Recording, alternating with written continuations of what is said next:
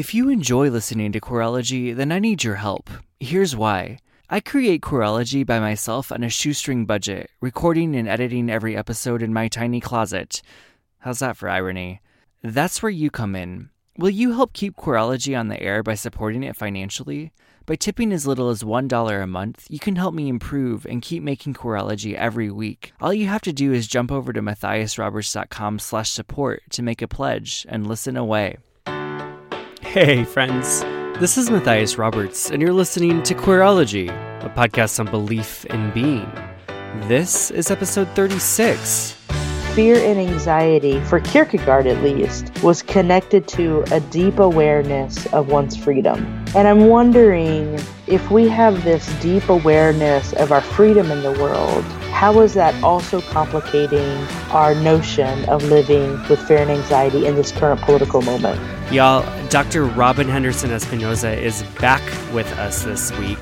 Uh, I recorded an episode with them I, I, think I think they were in episode four uh, of season one. They're back. Dr. Robyn, I think, is is quickly becoming maybe our like resident Queerology theologian. Uh, they hold a PhD in constructive philosophical theology and ethics. And they are an anti oppression, anti racist, non binary, transgressive Latinx theologian.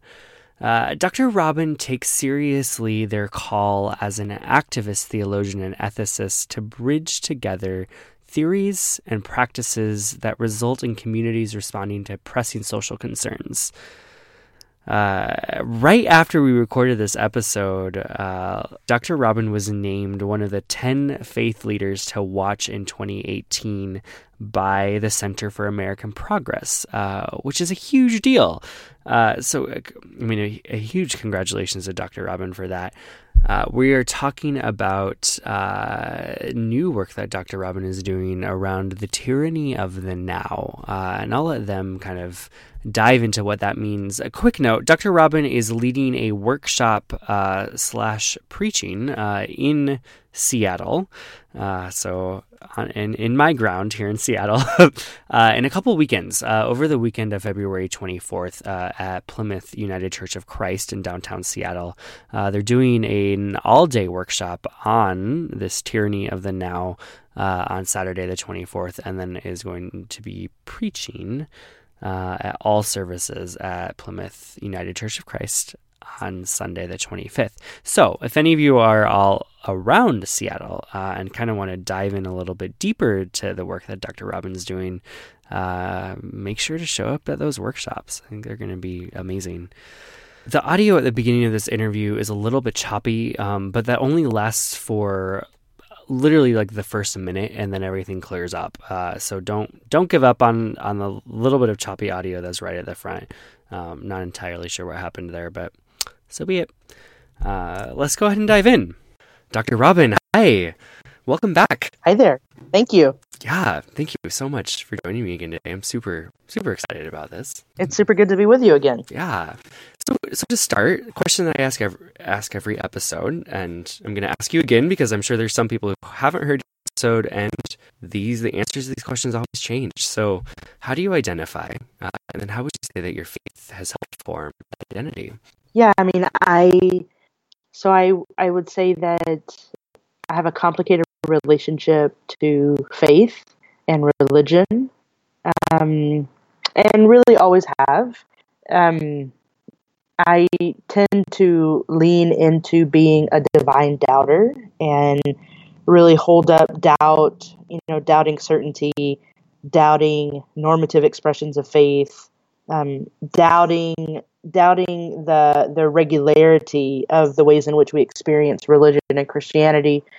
I doubt all that, um, and that has led me into a sort of orientation of certainly thinking um, critically about religion and faith, but also realizing that religion and theology are that they're both part of the DNA of our society and so, what that has really, I think, invited me to do is to be engaged in what I call activist theology. So, my identity, my identity is that of a non-binary transgender Latinx, Um, I don't identify as male or female. I identify as a trans queer, if you will, and am masculine of center presenting and have light skin privilege, white passing privilege.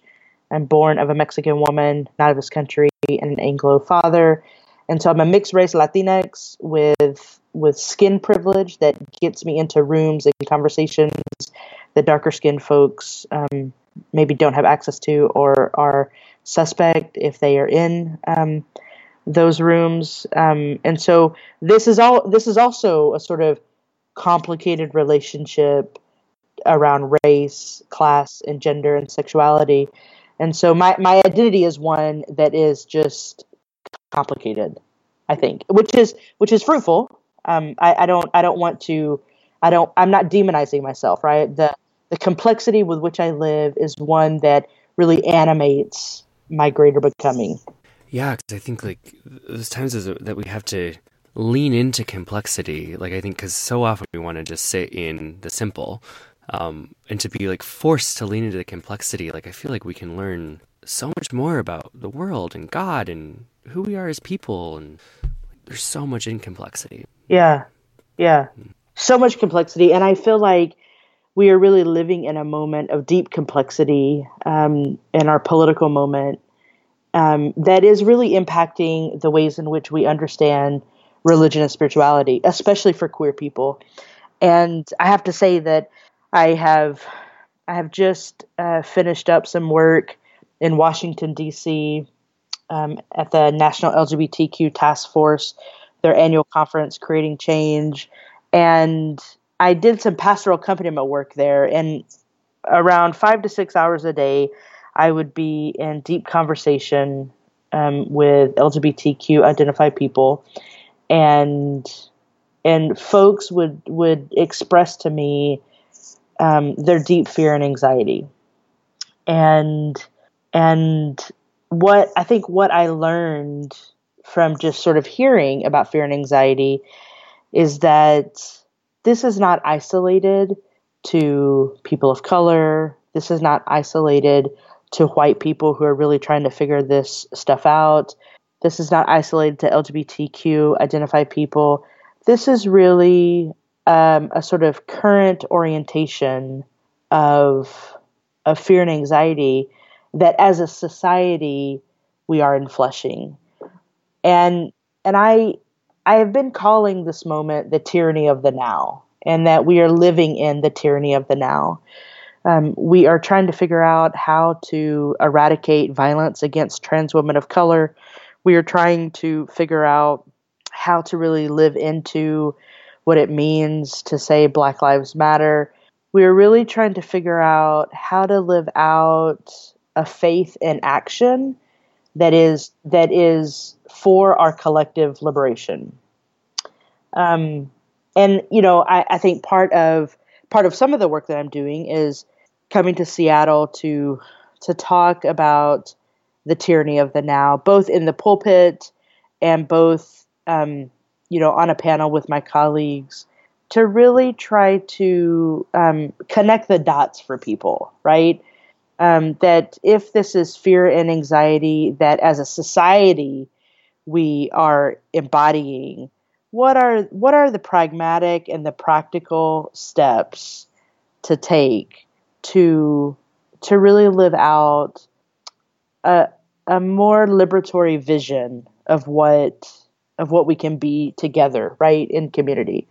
Um, that is hard work. That is slow. That is slow work, right? Um, I feel like you're doing some of that work with your clients. I am certainly doing some of it um, in as I do spiritual direction with people and and engage in one-on-one conversations.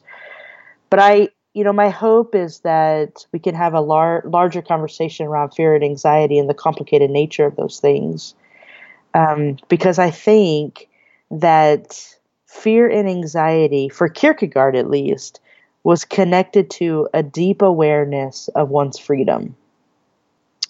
And I'm wondering if we have this deep awareness of our freedom in the world, how is that also complicating our notion of living with fear and anxiety in this current political moment?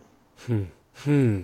It's so interesting. So, so you're saying like Kierkegaard connected this kind of sense of freedom to, uh, like, was it did did a higher sense of freedom go alongside a higher sense of fear and anxiety, or were they inversely?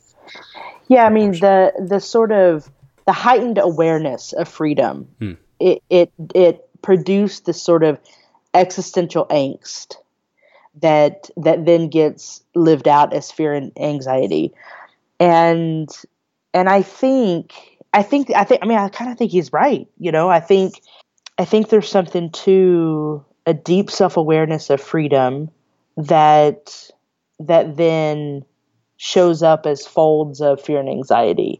And i think the question i have is because we are living in what i'm calling the tyranny of the now how do we how do we face oppressive structures that are that are death bringing to all of us? How do we face those?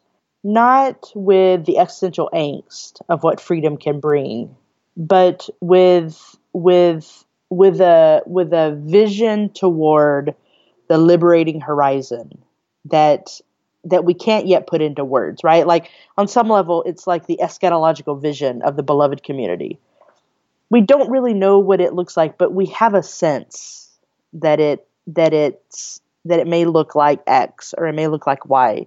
How can we do that sort of work without perpetuating the fear and anxiety that is often at the root of of us trying to dismantle oppressive structures?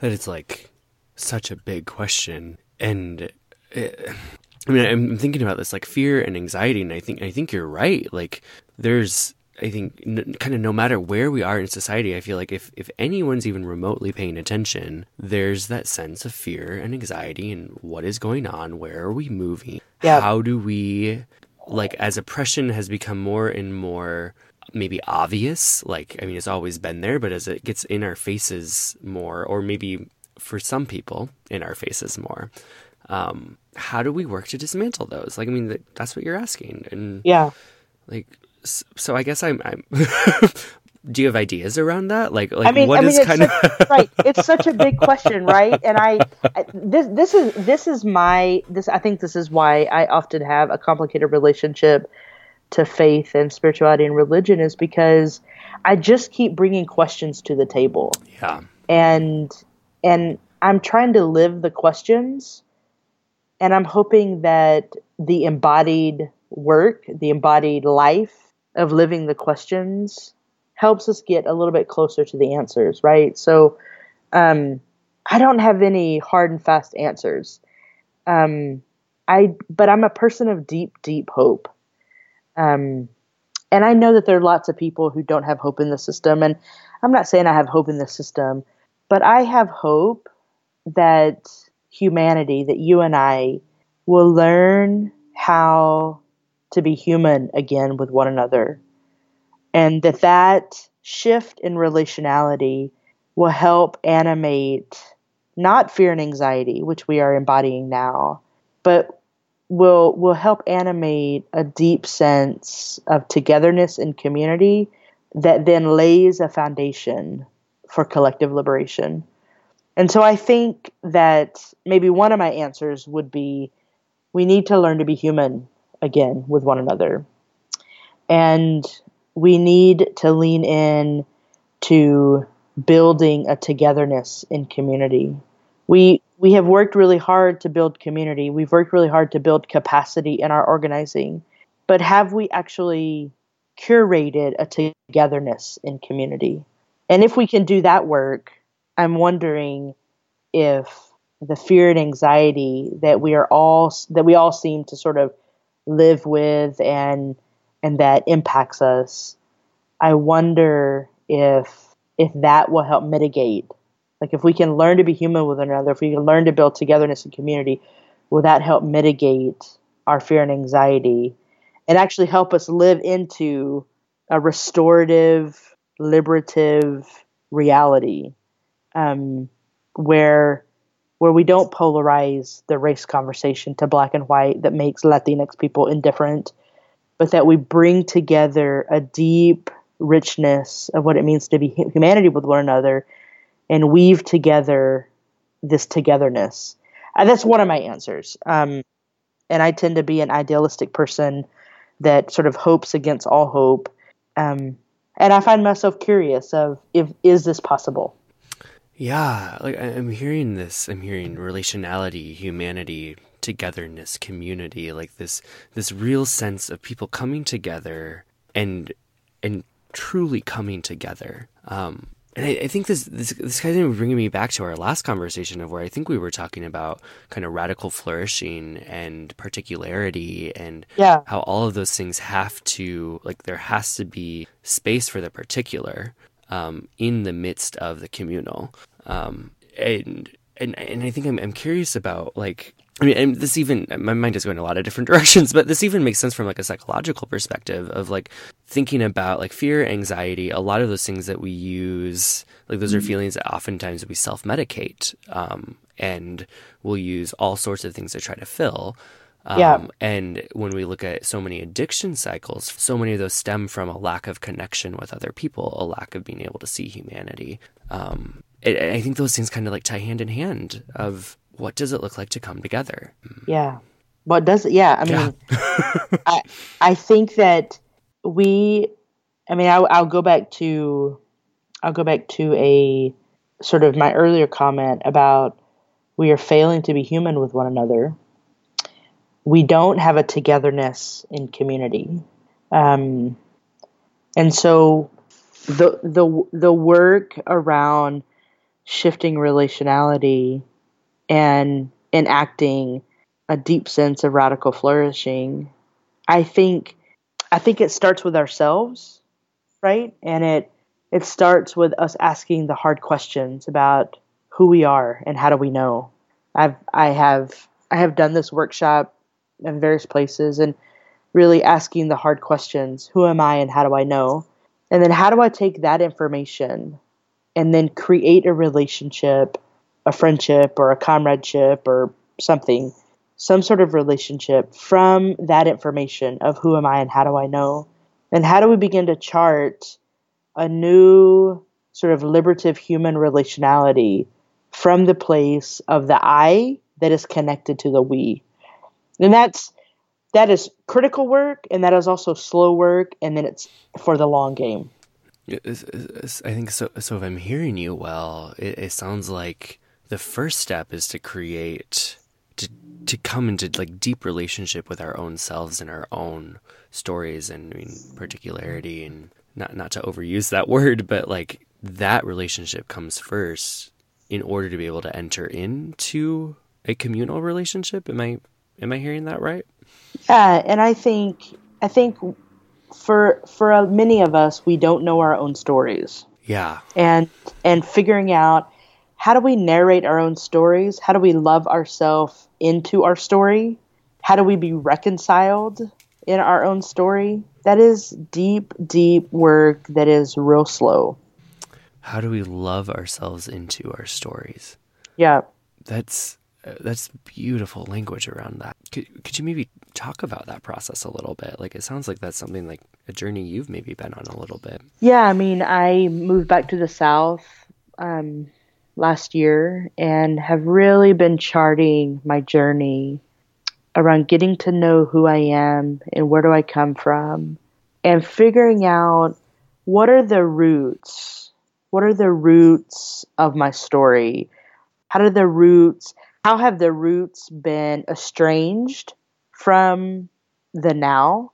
How can i suture the roots back together and how can I really love myself into this story by being grounded in love of myself and love of my story and where I come from? And how can that that sort of ethical orientation to oneself that is that is for you know I'm I'm for the the deep liberation of my people. How can that ethical orientation to self and other help propel me into the deeper work of reimagining our moral horizon and reimagining um, our theology in the public square and reimagining our activism that at root is about revolutionary contours of love, love making. How do we make love with ourselves and with each other so that we can all get free. I'm, I'm really curious about like I've, I've noticed on your Facebook page recently you've been talking a lot about embodiment as being yep. something that you're you're working on and working into and kind of that movement out of our heads and into our bodies and and I'm curious if you can maybe talk about how embodiment might tie into all of this as well. Yeah, I mean I I think that so 2017 was the year of getting into my body and and you know for those who don't know I have really lived in academia for since I started college and you know have a PhD in constructive philosophical theology and ethics and really really came out of academia or came out of my PhD program as a thinking machine. And what that means is that my body was subordinated to my mind and I was severely disconnected. And so last year was the year of the body. This year, I'm continuing that, the year of the body and slow living. And what I'm trying to do is I'm trying to body my feelings. And someone offered me that phrase, and it, I was like, yes, that is brilliant. I'm trying to body my feelings. And so when I think about embodiment, I'm thinking about how do I do the deep integrative work of thinking, of feeling, and of heart work that helps animate a becoming being that connects with both theory and action. And is that and and that work of bodying my feelings i think is actually the deep translation work of of living theory into action. Um and and and that work is like the deep embodiment work of reimagining reimagining embodiment from a queer standpoint that that holds together both thinking and feeling in deep ways. Um, and I, I really actually like the term enfleshment over embodiment because I think flesh flesh is the largest organ that that we have and it's porous.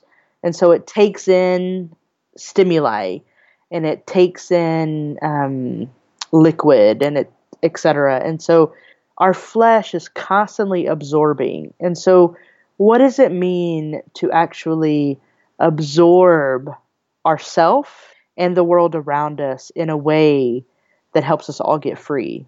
That that's that's I think what I'm trying to get at. Mm, Hey, I'm thinking about as as we talk about like fear and anxiety and bodies, like those are sensations that I think both fear and anxiety are very somatic sensations. We we feel them deep in our bodies. Yeah. When they're with us.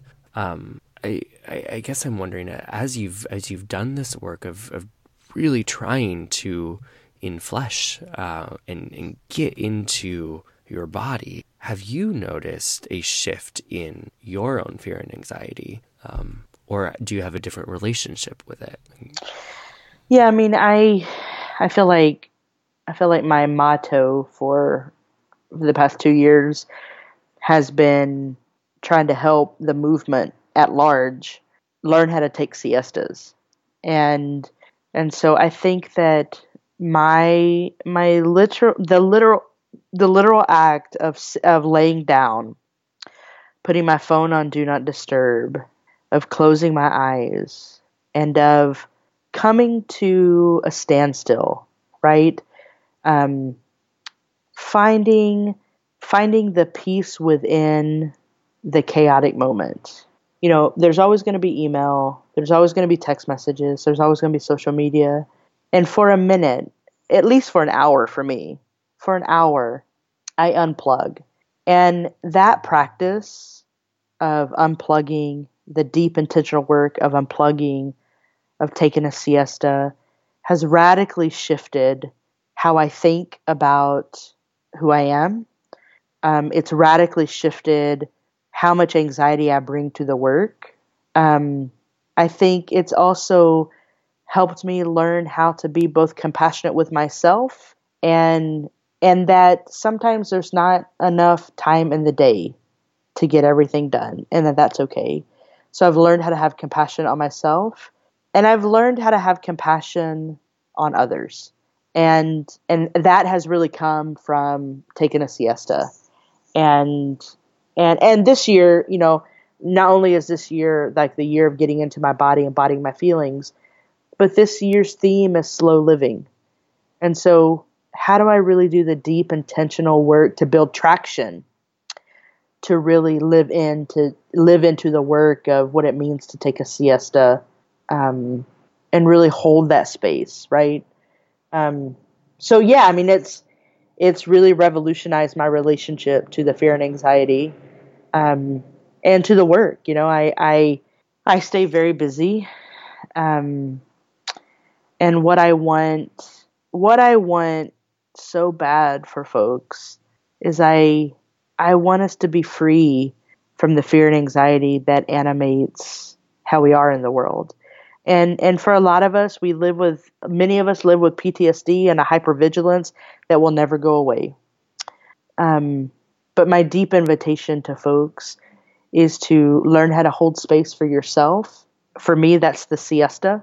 And then and then embody life from from that place I don't know if that makes sense to you. Yeah, it, I mean, it does. Like, I think uh, as you're talking, I, am kind of getting these ideas of you're talking about the tyranny of the now and in fear and anxiety, and and I think oftentimes in those feelings, like f- make us feel like we have to keep doing more. We always have to do more. Yeah. We always have to keep going, and as you're talking about siesta, even the concept of kind of Sabbath came to mind of yeah. very intentional breaks that are mm-hmm. built in in a rhythm and consistent way. Um, that's vastly different from feeling like we have to keep going and keep piling. Right. Um, it sounds like a very different way of living. Yeah, I mean, I, I mean, I'm trying to live differently mm-hmm. in a mm-hmm. world of fast-paced production that constantly that constantly demands my my investment in the word. Um, I think I think if we capitulate to neoliberal capitalism, um, we don't we actually don't do the deep relational work, and it's the de- it's the deep relational work that I am trying to do, both as a theologian and ethicist, um, and help us reimagine how do we think about. I mean, I am trying to help people reimagine how we think about our relationship to the divine, to God, to however you want to name that, because I think I think there's been a religion imposed on us, right? The, we've been colonized. Our minds, our spirits, our hearts have been colonized. This is part of the tyranny. It shows up in our policies, it shows up in our politics, it shows up all over our government.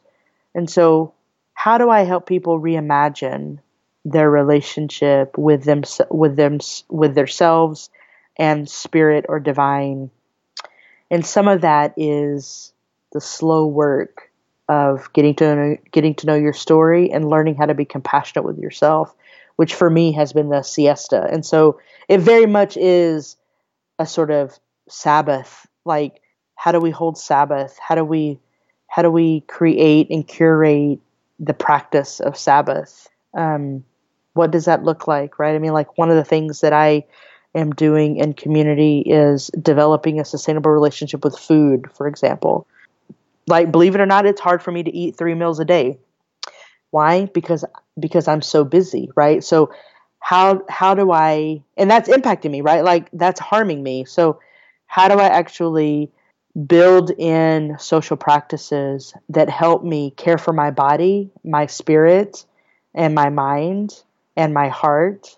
How do I do that in ways that will help me live out a more robust theology and ethics that that sort of that focuses or hinges on collective liberation? The word care came to mind. It, it sounds like and, and, like careful.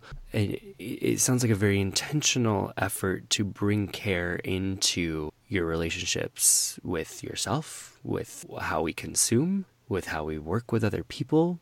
It's a it's a care filled step. Yeah, I mean, I think that we we are not socialized. We are not socialized to be careful with people, or with ourselves, right? Um, And as much as I try, as hard as I try to name what I can do and what I can't do, right? This is boundary setting.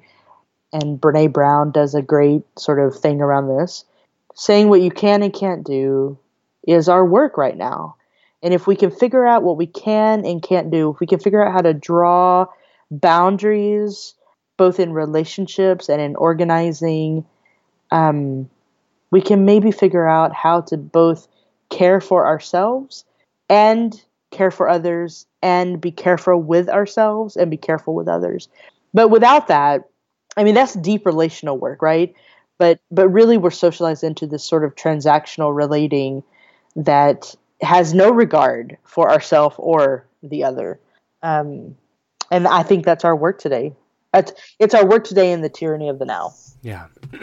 so so as I'm as I'm kind of digesting all of this, I'm kind of I'm kind of hearing you you paint this picture of this idea of a way forward towards collective liberation deals very much with slowing down, tuning into ourselves, tuning into other people, and focusing in on togetherness, community, humanity, like yeah, those those words yeah. that you you've said, and um, that that's kind of the way forward. I think I'm curious. You, you talk about like a, like a theology of collective liberation, and then you've used the idea of love several mm-hmm. times. Could you talk more a little bit about that from a, like maybe a theological perspective? Yeah, I mean, so much of our work right now is the work of love, um, and which in in many respects, you know, Kierkegaard wrote wrote a book on on this. Um, and I'm not a Kierkegaard scholar, and so I don't want to go down that that road. But what I do want to say is that love making in the tyranny of the now, finding the folds of love and care, affection, and intimacy, which doesn't necessarily have to be romantic, um, but loving ourself and loving our neighbor is, I think, a first order act when it comes to theology and ethics. Because loving ourselves and loving our neighbor is a direct reflection of our ability to be engaged with the source of all things, or God, or or the divine. Um, and it's it's something like you know curating the garden of our life. It goes to how do we tend to the roots of our own self. Um, you know, the, I mean, I, I said this earlier. If we don't know how to love ourselves into our story, we often don't know how to love ourselves in relationship to other people. And so what happens is our relationships become transactional and we often perpetuate a politics of disposability over against the deep relational work that um, that needs to be done.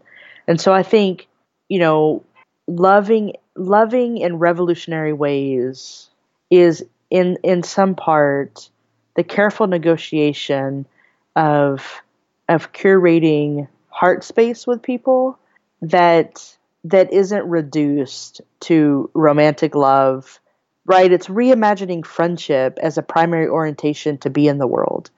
Um, I think it's something that Latinx people do really well. Um, you know, friendship for Latinx people is taken very seriously, and and in many respects, the comrades that people have um, in and throughout Latin America, the, those relationships sort of fortify and animate the work in the world. I think in this country we have not taught each other how to be friends well, right? We don't know how to do friendship. And as a result, we don't know how to love. And if we don't know how to love, then we actually don't know how to be connected to ourself, to our neighbor, or to a divine source of all that is.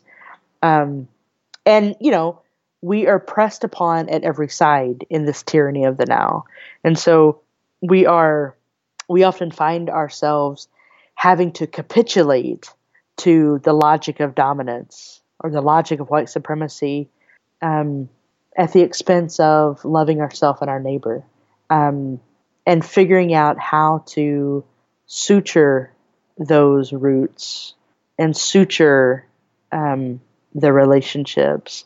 Not put a band aid on it, but really do the careful healing work. Um, is is the deep embodied enfleshed practice of loving i think. It's it's interesting that you mentioned the work of Brené Brown because i think as you as you talk about love like a, a, quote from her came to mind of like she says like in her research we, we cannot love other people more than we love ourselves and we cannot have compassion for other people more than we have compassion for ourselves. Like there will always be a breakdown at the point of where of of our ability to do that for ourselves. Um, and that's so interesting because I think so often we think like, oh, I can love other people better. Like I'm so much yeah. better at loving other people than loving myself. But when it really comes right down to it, like that's not actually true. Not true. Yeah. I mean, our our work, our work, our work is to love, and that love shows up in lots of different ways. Sometimes it means sitting down for tea with people, and sometimes it means learning when to give people their space, right? Like both both are actions of love. And it's the hard work, right? It's the hard work of becoming. It's the hard work of learning to um, be human in the world and learning how to be human with others. Yeah, which um, is so hard. yeah, yeah. It, it requires so much of us. Yeah, and I and there's no easy answer, right? I mean, it's it's I mean, our conversation can help animate a conversation at best. It's not going to solve the problem, right? Because there's this is millennia of work that needs to be done, uh, repair work, right? Um, this is why reparations are, is so important. Um, how do we do the, the deep reparative work in humanity? Um, and how do we start that work now? And not wait right? We can't wait for our political regime to change. We can't i mean we can't wait for the police to stop executing black and brown people. Like we can't wait for that. We need to begin to shift do the internal shift in ourselves and do the deep shift in community. And i think shifting that right that's a paradigm shift around relationality.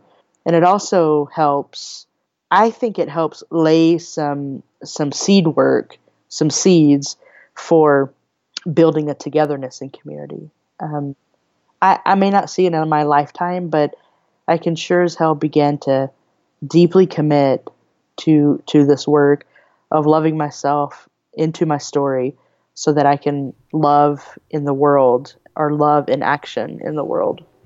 Yeah. It's like I, I, I, I get this sense of kind of great spaciousness in this vision and within you, within this conversation. Like there's something really wide in it that is beautiful. Yeah. Um, I mean, there's something really that comes to my mind that really I think is interesting here. Um, in in the tradition of theology, excuse me, in the tradition of theology, um, Thomas Aquinas recovered Aristotle's philosophy and and there were three things that Aristotle talked about, and that they are called the three transcendentals: truth, beauty, and goodness. And there's something there's something about those three things, those ideas. I really believe ideas can change the world. And if we begin to live as if those three transcendentals were actually immanent practices in this world, we might see a revolution of of love. We might see a revolution of change. We might see a revolution of of bringing collective liberation to the fore. But as long as we relegate ideas to just ideas, then we're actually not going to do the deep relational work that I think this moment in time is calling us to do. It's, it's so interesting. My mind is is going to a class that I took in seminary called Beauty, Brokenness, and the Cross, and it was kind mm-hmm. of all about looking uh, specifically at art and beauty and and the ways that it can be used to do transformative theology in the world. Um, but that idea of beauty, I think, is so often overlooked. Yeah. What is what is beautiful? Yeah, I mean, you know, the old adage is beauty is in the eye of the beholder. But what happens when the beholder is the the dominant form of society that actually demonizes the minoritized? And how do we how do we reimagine beauty? You know, what what about wounded beautiness? You know, wounded beauty. Um, what about beauty that that helps animate deeper contours of love and devotion? Um, what about what about the fragrance of humanity that helps that helps us reimagine beauty? I mean, I these are just questions that I have, and I don't have any answers. Right.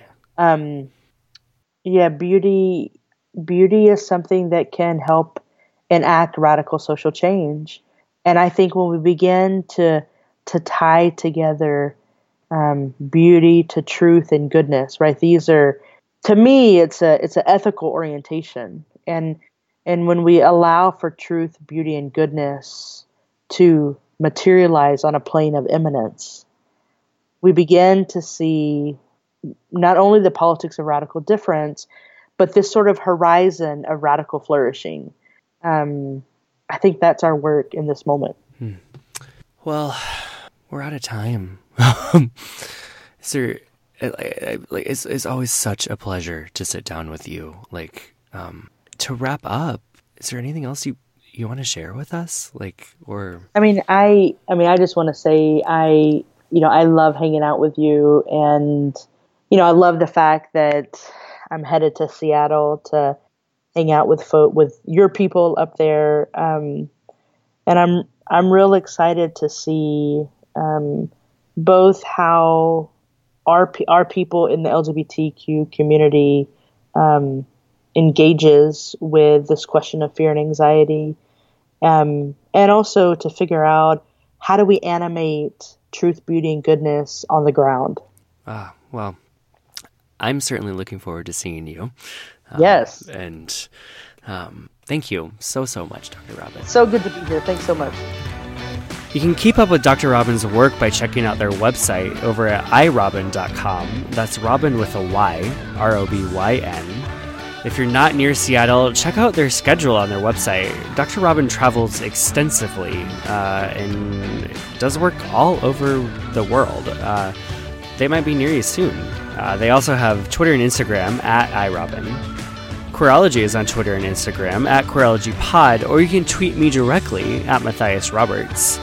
Queerology is produced with support from Natalie England, Sean McDormand, Tim Schrader, and 45 other Patreon supporters.